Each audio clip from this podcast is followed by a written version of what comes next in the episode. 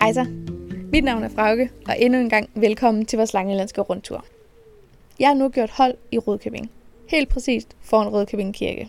Mentalt skal vi lige nogle 100 år tilbage i tiden. Vi skal tilbage til middelalderen. Det er nemlig her, det Rødkøbing, vi kender fra i dag, blev til. Jeg har interviewet Peter Dragsbo. Han er nemlig etnolog og har været museumsinspektør flere steder i landet. Desuden er han lidt af en specialist, når det kommer til byhistorie og arkitektur. Og han starter lige med at fortælle os, hvordan Rødkøbing egentlig blev til.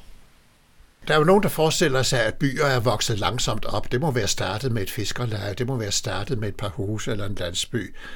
Men det er meget sjældent. De danske byer, altså købsteder, som det hed i gamle dage, med torv og rettigheder til at handle, de er grundlagt. De er grundlagt af konger, af bisper, af fyrster til at samle handelen, så både sådan, at de kunne beskytte handelen, men også de kunne indkræve skat. Og Rødkøbing er også anlagt. Alene navnet viser jo altså, rod betyder et stykke ryddet skov, og det vil sige, at man har ryddet et stykke skov ved kysten og anlagt en by netop her omkring 1180-1190. Det her med, at byen den blev anlagt, har en indflydelse på, hvordan byen er struktureret og opbygget. Og det er nemlig det, du stadigvæk kan fornemme den dag i dag, når man bevæger sig rundt i byen. Peter han forklarer os, hvordan man kan se, at Rødkøbing er en tidligere middelalderby. Det der ud til kysten med en stor gade ned til en, ikke havn, der var ikke havn i middelalderen, der var sådan nogle broer, man, træbroer, der gik ud i vandet.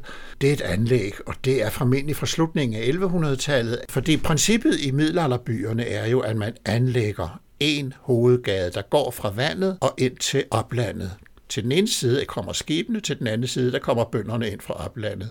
Og det vil sige, at grundstrukturen i det gamle Rødkøbing, det var mod øst en østergade med en port. Det var formentlig kun en træport. Og så kommer fra nord Nørregade, også med en lille port. Og så samles det ved torvet, og lige bagved ligger kirken med sin store kirkeplads eller kirkegård, som langsomt bliver bebygget med skole, fattighus og et rådhus osv. osv. Og så Brogade. Og langs med den, det hovedstrøg, der lå handelsgårdene, det var håndværk og handel sammen, og de drev også landbrug, og de havde haver, de havde stalle, de havde pakhuse, så det var nogle store, dybe grunde, og de er der stadigvæk. Rudkøbing er en af de byer, der virkelig har bevaret sin middelalderlige struktur. Man går ind i porten i Østergade, så ser man de dybe gårdspladser, og om bagved er der endda haver. Dem kan man jo se, hvis man går ned på stien langs med Engdraget. Og så er der selvfølgelig nogle sidegader med små huse øh, for håndværkere. Så altså, kigger man ovenfra ned på Rudkøbing, så er det virkelig middelaldersbyen stadigvæk. Men der er bare ikke nogen huse tilbage fra den tid andet end kirken. Middelalderens Rudkøbing har været en, en by med små bindingsværkshuse, og mange af dem har været strå, med stråtag, og det har jo så gjort, at byen er brændt et par gange, også, også under fredstid. Det ligger lidt mellem linjerne, at Rødkøbing så en smule anderledes ud dengang i middelalderen for knap 1000 år siden. Der hørte jo som sagt landbrug til at alle de store ejendomme inde i byen. Lige til omkring 1840 blev der drevet landbrug inde fra gårdene, inde fra Brogade og Østergade. Ikke? Og så blev det solgt. Altså nogle af de sidste, der boede inde på Østergade, der solgte jord. Det var helt op omkring 1900. Så der har været en vrimmel af grise og køer og heste og høns og gæs inde i byen. Der har også været meget beskidt, altså det med at køre mig ud øh, af byerne, det er noget, man først begynder med i 14-1500-tallet. Indtil da, der smed man det på gaden og på grunden, og det gør jo altså, at mange af danske byer ligger på et lag af, af møg.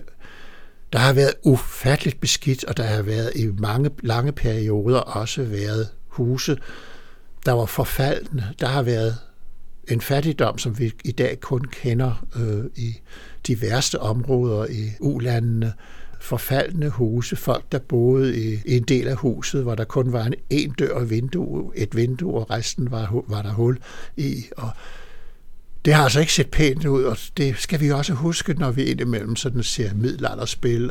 Det ser lidt, lidt for pænt ud. Udover Rudkøbings struktur er det kun dele af kirken, der står tilbage fra middelalderen. Og hvad der netop kendetegner den her middelalderkirke, kan du høre lige her de ældste dele af kirken, som endnu, man endnu kan se ud til Brogade, er kampesten, og det vil sige, det er fra før teglstenen kom frem, og det gjorde den omkring 1200. Og Rudkøbing Kirke er jo, trods selvom byen var lille, en flot kirke. Altså de ældste dele var i Kampesten, det har nok været en ret lille kirke, men da vi når op i 1400-tallet, der bygger man både her og der, og der har vi nogle meget flotte gavle, for eksempel kor, korgavlen ud mod øst, øh, er meget flot, og der er også et sakristi til den anden side med nogle flotte takkede gavle.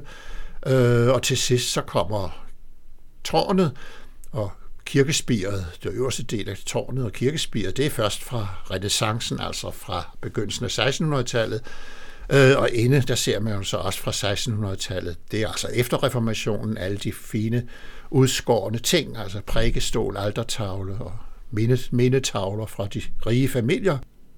Hvis man står ved kirken, så ser man, at rundt om kirken var der en stor kirkegård. Den er så blevet bebygget efter middelalderen. Altså alle de små huse, der ligger ud til Brogade, ud til Smedgade og ud til Grønnegade, de er kommet til i og med, at kirken har solgt ud af den store kirkegård. Der har simpelthen ikke været brug for så stor en kirkegård, som der var lagt ud, og måske har kirken også manglet penge i fattige tider, så der ligger en hel masse små huse, ligesom kyllinger omkring en høne, øh, og de er så kommet til på der, hvor der oprindeligt var et kirkegårdsdige hele vejen rundt.